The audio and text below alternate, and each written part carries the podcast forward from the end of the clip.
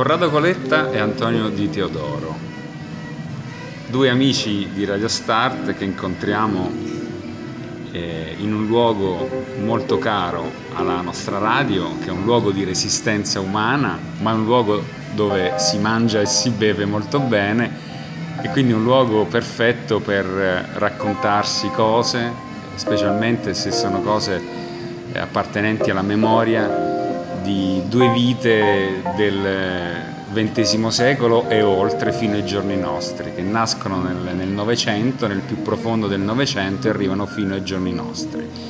E le voci di due amici, Corrado Coletta e Antonio Di Teodoro, che da Loreto a Prutino ci hanno raggiunto per eh, raccontare eh, i loro percorsi, le loro memorie, le loro storie. Eh, che toccano tante cose, eh, tanti fatti eh, della nostra epoca, del Novecento, che anche nel piccolo di un paese della provincia di Pescara eh, ha osservato fatti grandiosi della storia, momenti storici importanti che hanno toccato anche appunto queste due vite di questo paese che eh, racchiude nel suo scrigno un paese gioiello, bellissimo, che racchiude nel suo scrigno appunto tanta, tanta memoria. Antonio Di Todoro ha avuto l'idea, come ti è venuta questa idea? Ma eh, l'idea è venuta perché Corrado è una persona dire, che merita di essere ascoltato. Io sono tornato a vivere a Loreto definitivamente sei anni e mezzo fa circa sono nato a Loreto Prutino, ma a dieci mesi mio padre aveva uno studio professionale a Pescara, ci siamo trasferiti e mi considero pescarese a tutti gli effetti, perché la mia vita si è svolta a Pescara e fuori Pescara. Eh, la cosa che mi muove a, dire, al, eh, al portare Corrado qui a, ad ascoltarlo, ad ascoltare i racconti di gente più anziana è quello di costruire una sorta di memoria quotidiana. La memoria non è un, un discorso che eh, guarda all'indietro, la memoria è la costruzione della nostra vita quotidiana. Eh, io ho deciso di abitare nel centro storico perché nel centro storico eh, resistono ancora delle umanità sostanzialmente, delle umanità che eh, nel resto del paese vanno via via scomparendo. E mi piace molto ascoltare Corrado perché intanto mi parla anche della mia famiglia e poi perché è una persona che ha eh, da dire in un tempo in cui la chiacchiera sovrasta ogni possibile ragionamento, Corrado è uno che ha visto le cose in faccia e le può eh, dire e le può raccontare in prima persona. Mi piace eh, ascoltarlo quando parla dello sciopero a rovescio. Lo sciopero a rovescio appunto partì da Lentella dove furono uccisi due braccianti nel 1950 si estese un po' in tutta Italia perché in tutta Italia c'era il problema come possiamo dire, Corrado, della fame. Non, eh, non, non c'è una parola migliore per definire quel periodo. Era un periodo in cui eh, riportare un pugno di, di, di, pasta a casa era qualcosa di, di eroico. A Loreto ci furono parecchi arresti, tra cui mio nonno, eh, di cui io porto il nome il nonno fu rinchiuso a Pescara per una quarantina di giorni, altri suoi compagni furono rinchiusi fino a 18 mesi, furono processati. E quest'anno eh, corre il settantesimo anniversario di, dello sciopero a rovescio, degli arresti, di, del dolore portato in molte famiglie, della sottrazione dei cari a queste famiglie e eh, abbiamo intenzione di ricordarlo. Corrado è l'ultima voce rimasta che può parlare in prima persona di quei giorni. E quindi, caro Corrado, ti cedo l'onore e l'onere di raccontare quei giorni. E io parto sempre dall'inizio, dalla nascita. Ricordo che mia madre, perché chi conosce Loreto sa che la fontana dove si andava a lavare i panni era giù in fondo al paese e noi abitavamo ai piedi del castello. Le mie sorelle e i miei fratelli mi raccontavano, io sono il sesto dei figli, ne eravamo otto, siamo diventati, che mia madre, dopo che aveva lavato un canestro di panni, tutti bagnati, li ha portati a casa con tanti sacrifici, si è messa a letto e mi ha partorito. Cioè, forse è stata la fortuna perché riuscita, sono riuscito a superare quell'ostacolo e allora ho affrontato la vita con una certa volontà, con una certa pazienza che mi ha dato la possibilità di vivere tuttora e in buona salute, anche se qualche piccolo acciacco. E le, devo dire che l'infanzia l'ho vissuta... Che anno era? Chiedo scusa. E questo io sono nato nel 29 quando mi ha partorito. 1929. 29. E, e mia madre, ricordo, forse avrò avuto un anno, mia madre poi io sono un po' apolite perché mio nonno è venuto da Colle Corvino, che aveva servito dei signori per 70 anni, e mia madre è venuta da Castiglione. Io quasi mi definisco un extracomunitario per Loreto.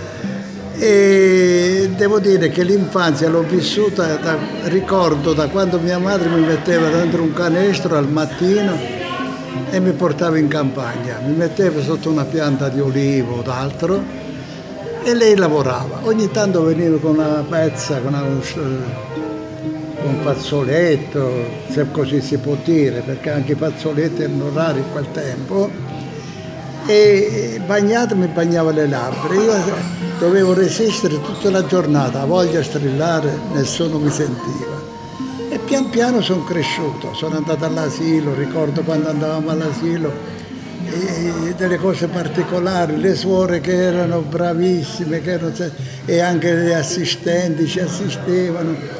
E ricordo un particolare che i tavoli erano bucati in modo da posare il piatto ed evitare che si ribaltavano, erano piatti di alluminio con posate pure di alluminio, eccetera. E ricordo dei piatti come riso e fagioli, oggi mi trovo, mi trovo a mangiare riso e fagioli in ricordo di quel tempo, pasta e patate. E lo ricordo con amore, adesso lo faccio per divertimento, ma allora era fame, ma la fame era nera. Noi dormivamo, eravamo in una stanza, siamo arrivati, io sono il sesto, siamo arrivati a 7-8 persone che dormivano tutti in una stanza con i genitori.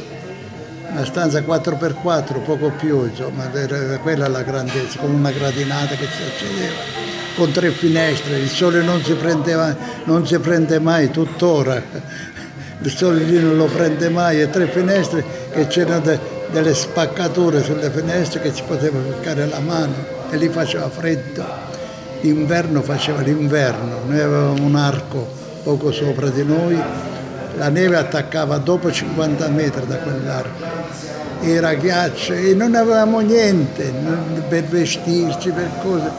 E, e avevamo delle cose, dei, dei, ci mettevamo vicino al fuoco e quasi si bruciava la pelle, ma il fuoco, che fuoco era? Usavamo, usavamo la, una canna per soffiare sul fuoco perché erano tutti ceppi verdi, tutta roba verde che appena riusciva ad ardere. Quando aveva finito di ardere non ti, ti eri raffreddato e non ardere però affrontavi la vita con volontà, con cosa, stare insieme, mangiare la polenta sul tavolo e litigare, magari uno faceva i confini e, e, e lì arriva e c'era l'altro che faceva l'invasione di campo, dove stava la salsiccia eccetera, non c'era, già se c'era la polenta era tutto.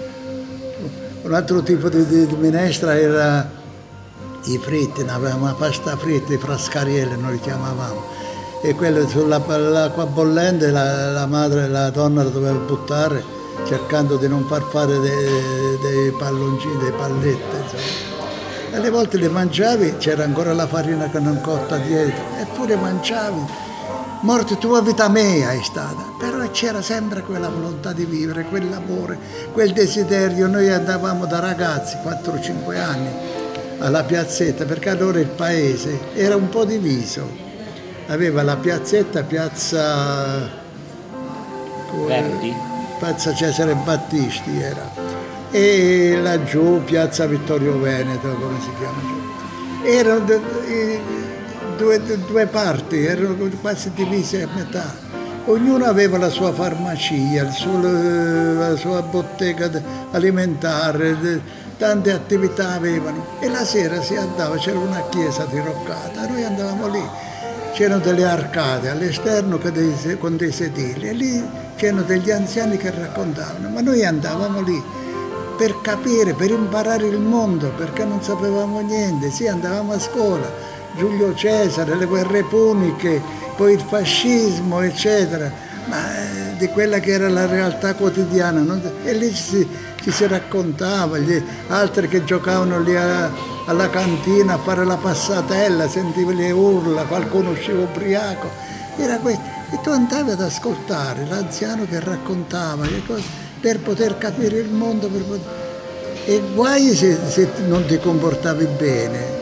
Cito uno un caso, che lì da dove stavano le arcate e la cantina erano meno di 10 metri e l'anziano ti diceva ma prende le sigarette, quando ci poteva andare lui benissimo, aveva avuto tempo prima, dopo. Quello significava addomesticarti, se tu non ci andavi non avevi diritto a stare lì. Vedi? Cioè tante cose, e poi con i ragazzi, la guerra, ho avuto mio padre ferito al sanatorio, c'era il sanatorio dove venivano tanti giovani malati di tubercolosi e c'era una rue, adesso è via Primo Maggio, una, una stradina era, le vedevi quando arrivavano per una settimana, due, fumando, si facevano la loro fumata, eccetera, dopo un paio di settimane non li vedevi più, morivano. Era un sanatorio, ma era più di morte che di vita. E lì, poi parliamo di umanità, i bombardieri a Loreto hanno infierito non sul castello dove stava il comando tedesco, che era facile anche colpire perché è un po' isolata dal resto del paese, ma hanno colpito sulla povera gente, cominciato da sotto il paese, eh, Mercato Vecchio, eh, le coste, eh, le, le, scuole dove c'era una croce bianca sopra come pure su al sanatorio per indicare che ne, che non c'erano tedeschi lì, che non era zona di guerra. E su, al sanatorio lo, lo distrussero e mio padre rimase ferito. Posso raccontare anche un episodio, lui si nascose de, nella credenza, nella dispensa de, della cucina perché lavorava in cucina e una bomba scoppiando dall'altra parte, lo spostamento d'aria lo sbatte nelle mensole e lui fu ferito dalla testa ai piedi, ma fasciato come una mummia. Lì a fianco c'è una chiesetta, alcuni malati, assistenti, suore si, rac- si nascosero lì, si radunarono lì per cercare di salvare. Una bomba, cadde una bomba e li sotterrò il giorno prima, il 13 gennaio. Il 14 gennaio mattina i parenti andarono su per scoprirli, per cosa? Avevano quasi finito di scoprirli, un uccelletto raccontavano loro per caso, li avvisò fece cadere delle calcinacce e sentirono il rumore degli aerei che tornavano, scapparono nella galleria sottostante. Quando tornarono uno di loro non mancavano, gli mancavano le scarpe, cioè gli sciacalli stanno sempre a terra per dimostrare anche nella miseria più nera. Poi lo sfollamento, vivere lo sfollamento, il bombardamento de, del cimitero, il mitragliamento del trenino, che gli sono stati colpiti anche persone a me molto care. Mia madre che ha visto quando è stato preso Carlo Bonfiglio, l'hanno fucilato, e abitava lì vicino a noi lui e raccontava delle cose. Questa è stata, è stata sempre una vita di, di, di correre, di correre per recuperare, come una persona che è rimasta indietro che ha sempre la cosa di recuperare, questo che ci ha contato. Poi è arrivato il dopoguerra, i partiti, le cose. Nel, nel 45-46 mi disse se volevo entrare nel Partito Comunista. Io che ero, già lavoravo, avevo 16 anni, lavoravo, ricordo che andavo a Passo Cordone a fare 10 km andata e 10 al ritorno a piedi per 100 lire al giorno. Prima avevo lavorato alla fornace, 62 lire 69 lire e mezza al giorno, 12 ore al giorno a correre con la carriola a portare i mattoni. E allora avevamo fatto pure una dimostrazione eh, autonoma, diciamo, dei partiti, allora i partiti stavano ancora, eh, incominciando a ricostruirsi e facevamo una manifestazione contro il caro vita, non sapevamo che fare perché non si riusciva, malgrado lavorabile, non riusciva a vivere. E così mi chiesero di entrare e io dissi si mangia, perché questa era la diceria che c'era. E entrai nel Partito Comunista. Per me fu un, un, un cosa bellissimo perché ho attraversato quei 75 anni. Ho avuto de, delle delusioni, delle però mi ha dato tanto questo. E, e tanta gente che poteva farne a meno, dicevano i miei genitori, che i miei genitori non erano comunisti. Anzi, quando, vittoria, quando nel 1948 festeggiarono la, la, eh, la, vittoria della democrazia cristiana, misero le lenzuola fuori dalle finestre, io le presi e le buttai giù. per dire. Però tanti signori che potevano farne a meno dissero ai miei genitori cacciatelo di casa. E mia madre disse no, è mio figlio. Questo è stato Poi c'è stato lo, lo, sciopero, abbiamo fatto lo sciopero, ma lo sciopero a rovescio. È bene eh, chiarire come erano le cose. C'era la legge eh, De Gasperi, il lodo De Gasperi, che imponeva alle imprese agrarie, agli agrari, di reinvestire il 4% del prodotto lordo vendibile da quello che avevano ricavato sul territorio in migliorie. Noi non è che facemmo un atto di, di insubordinazione contro le leggi, cercammo di applicare la legge. I, migliorie che potevano essere eh, aggiustare le case, lavorare i terreni incolti, e noi su questo presentiamo sui terreni incolti a lavorare. Come eh, vigilati dai carabinieri, sembra proprio dei banditi. E poi successe, ci furono eh, quattro, quattro agrari che non pagarono e io capitai fra questi perché così era la, stabilito dall'organizzazione e dopo ci fu lo sciopero del 22 marzo. Il 22 marzo perché? Perché in Italia si era creato un clima di odio. Adesso è a chiacchiere, ma allora la polizia di Scelpa sparava, non è che andava per il sottile. A Modena aveva ammazzato eh, sei persone, a Lentella, Torre Maggiore, Montescaglioso, Celano, eh, Argenta, ma in tanti posti d'Italia, non scherzavo e fu cosa di, di, bloccare le macchine perché c'era stata una provocazione di un, di un signore di Loreto che abitava a Pescara che una, un paio di sere prima ad uno che lo, lo rimproverava perché con la macchina aveva scommato lì in piazza lui uscì fuori con la pistola prepotente e, e tornò poi per prendere un giudice popolare. Da lì si scatenò la, la reazione e quella macchina fu fermata, il giudice popolare non potette andare a pescare ed altri furono fermati, ma altre 4-5 macchine. Poi vennero fuori persone che non avevano fatto né sciopero a rovescio né niente, persone solo arrabbiate o per, per mettersi in mostra, così quasi il, il, nonno suo fu arrestato, ma non, non aveva partecipato a niente, perché poi furono eh, presi come una retata nazifascista. Andavano per le vie e c'erano degli spioni che indicavano quello, quello, quello.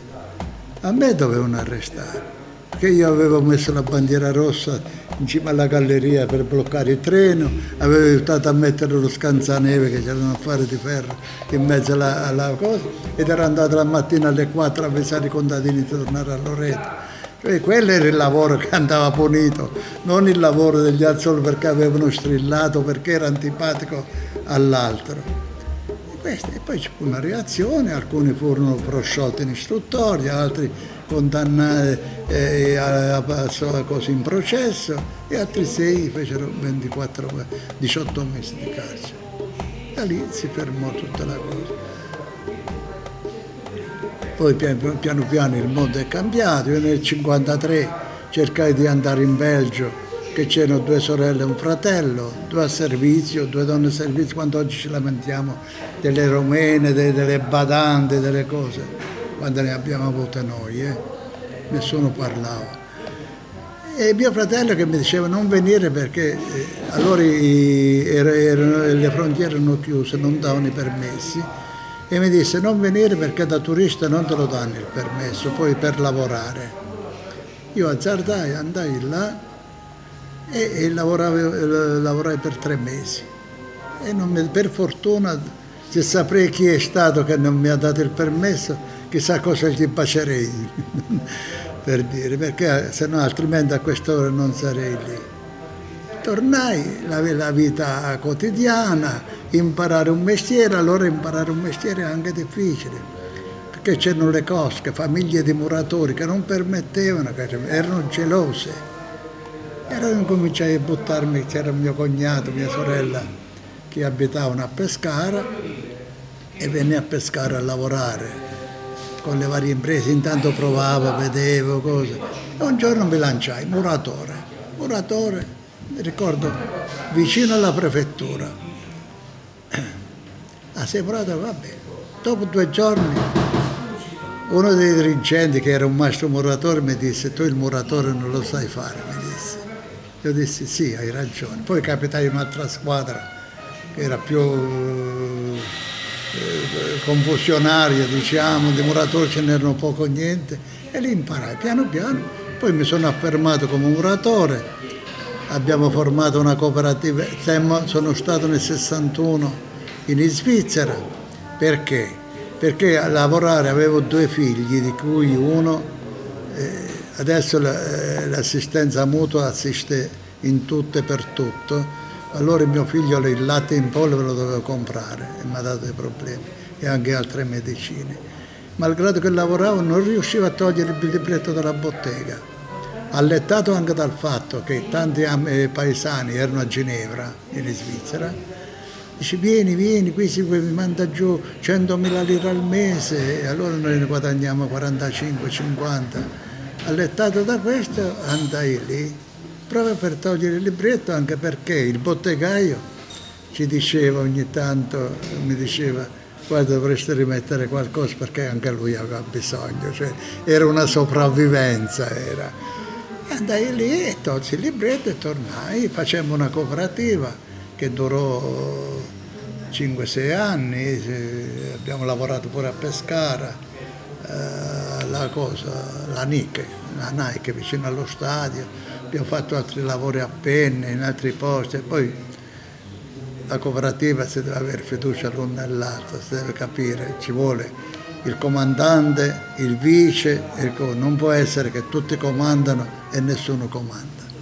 E questo ci ha portato. Poi la cooperativa comporta sacrifici, non, non solo, dice adesso che, che, che, siamo padroni, facciamo le otto ore e basta, adesso deve fare più di prima, che se prima con l'impresa lavorava un'ora in più, adesso deve fare un'ora e mezza, anche per creare un fondo.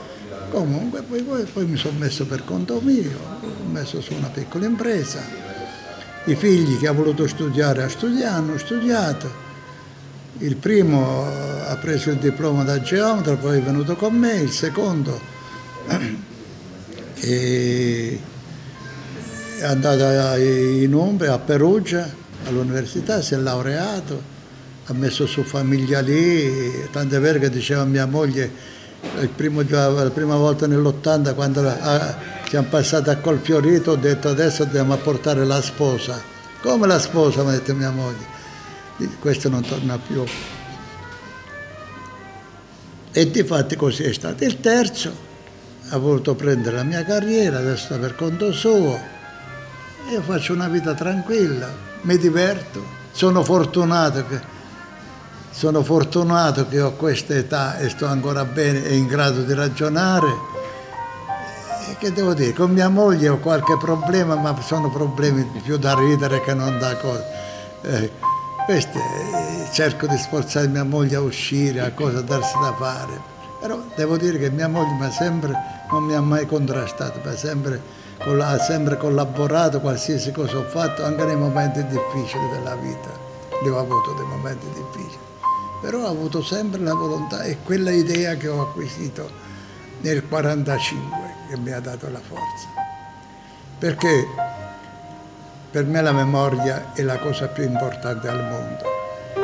Nel 1945 non c'era lavoro e andavi in sezione e trovavi il dirigente con una coppia di, anzi, di persone e mi dava un biglietto il compagno, vai da quel contadino, portavo quel biglietto e portavo un po' di farina e qualche uova e mi diceva questo non è per te questi non hanno oggi da mangiare. Per me quella è stata una scuola di vita. E non dimenticherò mai quei dirigenti, Umberto Di Teodoro e Luigi D'Angelo. Questa è stata la mia, questa è stata mi sono scontrato, oh, sarò scorbuto, ho fatto l'amministratore con la Chiola, con la signora Chiola, abbiamo amministrato il paese per, dal 56 al 64 e abbiamo fatto tante cose, abbiamo portato le strade nelle campagne, facciamo un appalto per tre strade e ne facciamo uscire tramite sfruttando... Eh, persone, persone, amiche, l'amicizia di alcune persone, facemmo uscire un'altra strada e due scuole. Allora si pensò di fare le scuole in campagna, di costruire le scuole. Facciamo tanti lavori nel paese, oggi il paese purtroppo è allo sfacelo, un paese, il centro storico che era 3.500 persone, oggi è ridotto a saranno 300 persone. 300, 300 di cui... Sì no, insomma. Poi di varie nazionalità, inglesi. non c'è comunicazione, non, cioè chi amministra pensa tira oggi, passa oggi che viene domani, non è che pensa che mondo creiamo, questo dovrebbe essere. Il padre di famiglia dovrebbe rivolgersi perché questo è il compito del sindaco Vincenzo Chiola, qui lo ricordano a pescare perché era padre di famiglia, Domenico di Silvestro, era, una, era una persona umana, Nevio Felicetti, che sta con un amico mio carissimo, Miriam Mafai, io ricordo queste persone, ma tanti, Camarra, eh, Tarantini, eh, Ranocchiaro, ma tanti, tanti, tanti, tanti dirigenti che oggi non ci sono più, ma che erano onesti. Queste pensavano prima all'altro.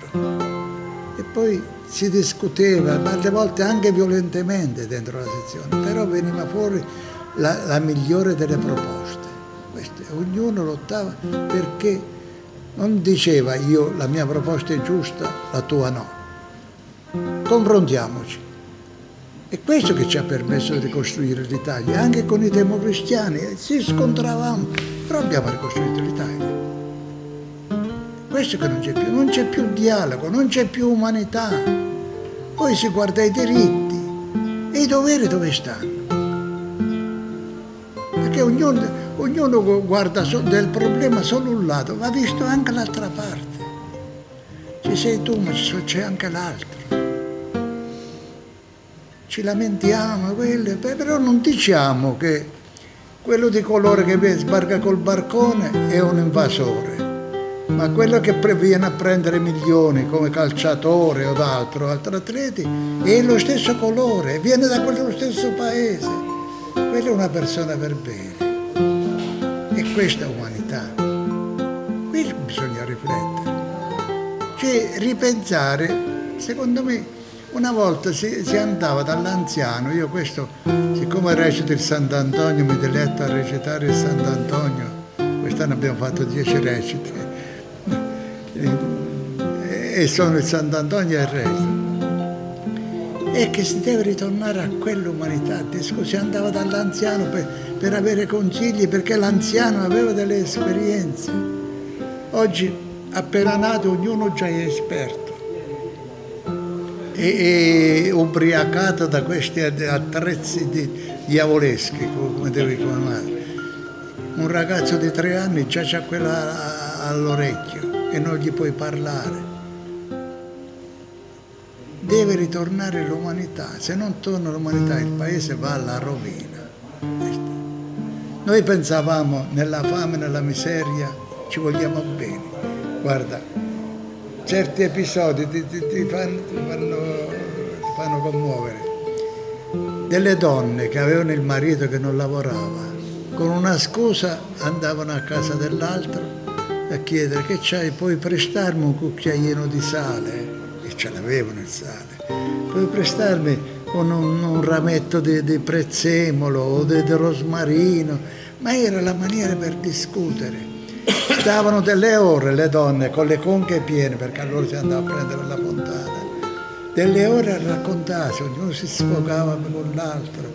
Mio marito ha lavorato due giorni, oggi forse finirà, domani sarà fermo, mio marito ha 15 giorni che sta fermo. Se succedeva una cosa in famiglia, una disgrazia, una famiglia, la casa si riempiva di gente. Questa era la famiglia, questo era il mondo, era un mondo e pensavamo, miglioriamo la nostra condizione economica, siamo ricchi, abbiamo raggiunto il top.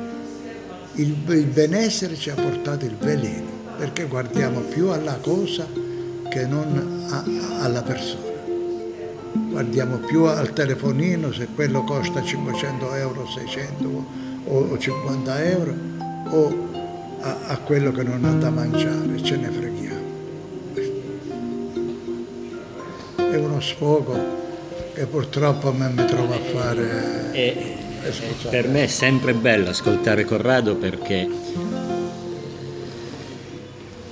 credo che eh, la vita da un certo punto in poi è il riconsegnare quello che uno ha avuto alle generazioni successive. Non è semplicemente un, eh, un mettersi delle medaglie. No. Ho fatto questo, ho fatto, ho fatto, questo perché qualcuno mi ha permesso di poterle fare delle cose. No? Io penso sempre che i miei genitori devo ringraziarli perché non mi hanno mai osteggiati in nulla. Mi hanno però sempre detto che eh, la libertà di fare è soprattutto un'assunzione di responsabilità. La libertà non è avere la testa tra le nuvole e passa oggi che viene domani, no. La libertà è costruire delle cose che un giorno dovrai riconsegnare a chi verrà dopo di te. La memoria è questa, no Paolo? è la costruzione di qualcosa che deve essere non tramandata perché sembra quasi un, eh, un atteggiamento morale. Eh, cioè, la memoria è qualcosa di molto più importante, è la ragione del nostro stare al mondo tutto sommato, perché noi ogni giorno mettiamo un mattoncino di esperienza, di vita, di saperi, di gioie, di dolori, che va poi un giorno confrontato con chi viene appunto dopo di noi. A me è piaciuto molto, come dire, eh, portarti Corrado in questo posto e parlare dello sciopero, ma della sua vita che è una, una lezione, perché ha attraversato un arco temporale dove appunto dalla fame si è passati a un progresso che però non ha eh, coinvolto eh, tutti i ceti sociali. No. È un progresso per chi se lo può permettere, tutto sommato. Certo, ci sono tantissimi ammortizzatori di disagi, oggi eh, anche una persona che chiede l'elemosina a un angolo di strada e non dovrebbe succedere, ha un, un posto come la Caritas, per esempio, dove poter chiedere accoglienza. Quello che noi dobbiamo recuperare è, un, eh, è appunto la memoria dell'accoglienza, dello stare insieme, dell'altro. Io, come dire, ho la legittimità a parlare perché di fronte a me ho un altro e lo devo ascoltare, perché la mia legittimità finisce dove inizia la sua. È questo che noi come dire, molto faticosamente, a Loreto cerchiamo di costruire, molto faticosamente, perché in un paese piccolo le gelosie, la chiacchiera, il se non lo faccio io non lo deve fare nessuno, è molto più amplificabile di una città. Una città si può anche essere invisibili tutto sommato, in un paese tutti sanno tutto di tutti. E quindi mi piace molto che eh, questa nostra chiacchierata possa essere ascoltata eh, da altri e sarebbe anche interessante, come dire, se ascoltare delle, dei pareri differenti, ascoltare soprattutto dei pareri differenti. Io volevo aggiungere anche alcune particolari. Eh, quando noi diciamo uh, sporchi negri andatevene a casa, questo lo dicevano anche a noi in Belgio, in Svizzera, la Svizzera democratica, ci dicevano andatevene a porci italiani, andatevene a casa. E in Svizzera devo eh, ricordare pure, adesso mi, viene, mi sovviene la memoria, che eh, ho trovato me, la maniera di collaborare con tante altre persone, fra cui c'era un, un amico di San Marino, che era dovuto fuggire nel 59 perché si ribaltò la maggioranza e San Marino fu circondato e lui dovette fuggire, era, capitano, era consigliere alla, alla Repubblica di San Marino e fu condannato al carcere a vita. E lui mi raccontava che alle volte avrebbe voluto buttarsi sul fiume Arve, che era quando passava su quel ponte, perché dice che peccato ho commesso insieme a lui, al fratello, a tanti altri di Reggio Emilia, di Pordenone e tanti, ci demmo da fare per i diritti degli emigrati. Difatti facemmo una petizione, raccogliemmo migliaia di firme dappertutto perché agli, eravamo stagionali, agli stagionali fosse riconosciuto eh, eh, il diritto alle famiglie di usufruire dei servizi medico-farmaceutici ospedalieri alle famiglie in Italia, perché prima non c'erano. Altri diritti, come il viaggio gratuito per qualcuno che moriva, si era verificato pure che un, una persona di, di, Terni era morta e dovevamo fare una colletta per, per mandarla a casa, ma ci battemmo per i diritti degli emigrati, con rischio che se qualcuno veniva fuori che era comunista, veniva espulso e l'anno dopo di fatto alcuni miei amici furono espulsi, Gazzini e compagni. Capito? Questo era. È stata sempre una battaglia per, per, per i diritti della povera gente. Ho fatto parte dell'Avis, mi chiesero di dare una mano all'Avis di Loreto, che era stata costituita in 7-8 anni non c'era mai mai eh, eretta come ente, proprio come funzionalità. E io l'ho portata presa su da 70 donatori e 80 donazioni, fino all'altro ieri mi hanno fatto i complimenti. Li ho portati in 10 anni a 320 donazioni e 185 donatori. Abbiamo fatto delle cose straordinarie con gente che, di opinioni politiche diverse, ma con la volontà ognuno di aiutare l'altro. Che questo dovrebbe animare noi tutti, aiutare l'altro, perché aiutando l'altro aiuta se stessi. Questo mi dà il modo di parlare con i ragazzi, ragazzi che nemmeno conosco mi salutano. E poi sono soddisfatto. Perché quella era la mia vita, quando incontravo un vecchio lo salutavo, gli dicevo Zindò, buongiorno Zindò, quanti Pasquale. E c'era il rispetto.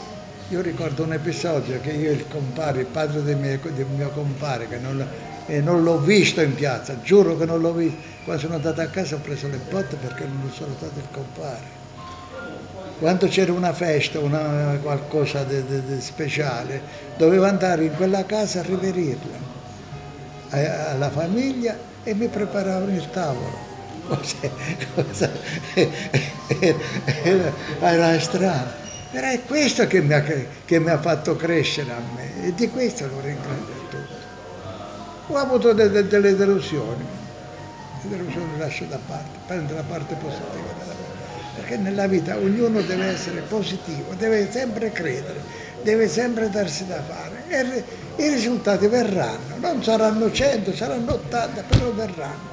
Questo mi ha insegnato, ho capito nella vita e su questo io voglio fare. C'è una bellissima foto dello sciopero a rovescio. Eh, è una mensa all'aperto, una mensa all'aperto dove i partecipanti... Ah, scusa, fammi di dire, Prego. perché lì lo sciopero a rovescio ebbe, ebbe eh, una qualità eh, che non c'era mai verificata, perché i commercianti, gli artigiani che storicamente erano contro la, i lavoratori, contro la povera gente, i braccianti, i morti di fame, diciamo, si mobilitarono anche loro, perché capirono che se, se l'operaio lavorava, per loro era una risorsa. E i commercianti furono loro che dettero gratis la pasta, le cose per cucinare a, a, a quelli che facevano lo sopra rovescio. Cioè, vedete che, che, grande capacità, che cosa si riuscì a fare. Certo. Scusa. Niente. Eh, dicevo, c'è questa bellissima foto di una mensa all'aperto. Eh, il nonno eh, il 26 giugno del 50 in carcere ricevette una lettera e per ricordare quelle persone che furono incarcerate, il 27 giugno del 2020 eh, con alcuni amici che hanno avuto i genitori eh, in carcere eh, al Giardino delle Monache, un posto nel cuore di Loreto Aprutino, del centro storico, eh, ricostruiremo una mensa all'aperto con quei cibi poveri di allora e inviteremo eh, tutte le persone che vorranno a sedersi intorno a un tavolo molto tranquillamente, senza nessuna come dire, velleità di di avere una verità da, così, da, da dare all'altro, molto semplicemente li ricorderemo eh, entrando in quella bellissima foto dove persone differenti tra loro si sono sedute eh, e, si, e, hanno mangiato. A me piace sempre ricordare la canzone di De Gregori, la storia, siamo noi questo pugno di grano perché poi la bellezza di un fatto anche tragico per certi aspetti, perché essere portato in carcere non è. Oggi noi lo raccontiamo come una medaglia che alcuni possono esibire, però essere portati in un carcere eh, non, è una cosa, non è una cosa bella. Noi vorremmo ricordare la bellezza di quella foto estendendo l'invito a tutti. Il 27 giugno, un sabato, quindi Paolo sei invitato tu e, e chi vorrai portare a, a, questo, a questa cena povera con i prodotti della terra. Ci saremo, ci saremo, Radio Start ci sarà. Grazie Antonio, grazie Corrado. Grazie a voi che ci avete dato questa possibilità di, di dire le nostre cose, perché la memoria non va in pensione e sarà sicuramente l'inizio di una bella amicizia e di un viaggio che ci porterà ad ascoltarci reciprocamente eh, tante altre volte. Grazie a te Paolo.